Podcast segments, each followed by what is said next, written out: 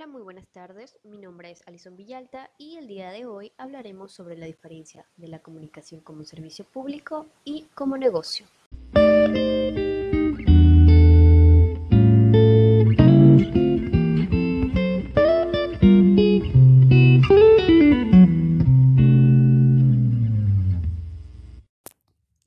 Como primer punto, hablaremos de la comunicación como servicio público. Aquí la comunicación se desarrolla cuando el mensaje se dirige a un número mayor de personas que el de un grupo primario. El Estado les otorga un porcentaje para cubrir los gastos estatales.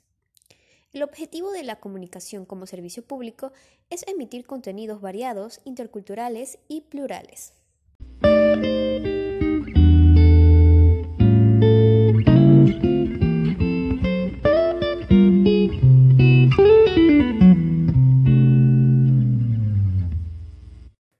Como segundo punto tenemos a la comunicación como negocio. Aquí la comunicación tiene intereses comerciales. No están dirigidos al público en general, sino a objetivos particulares.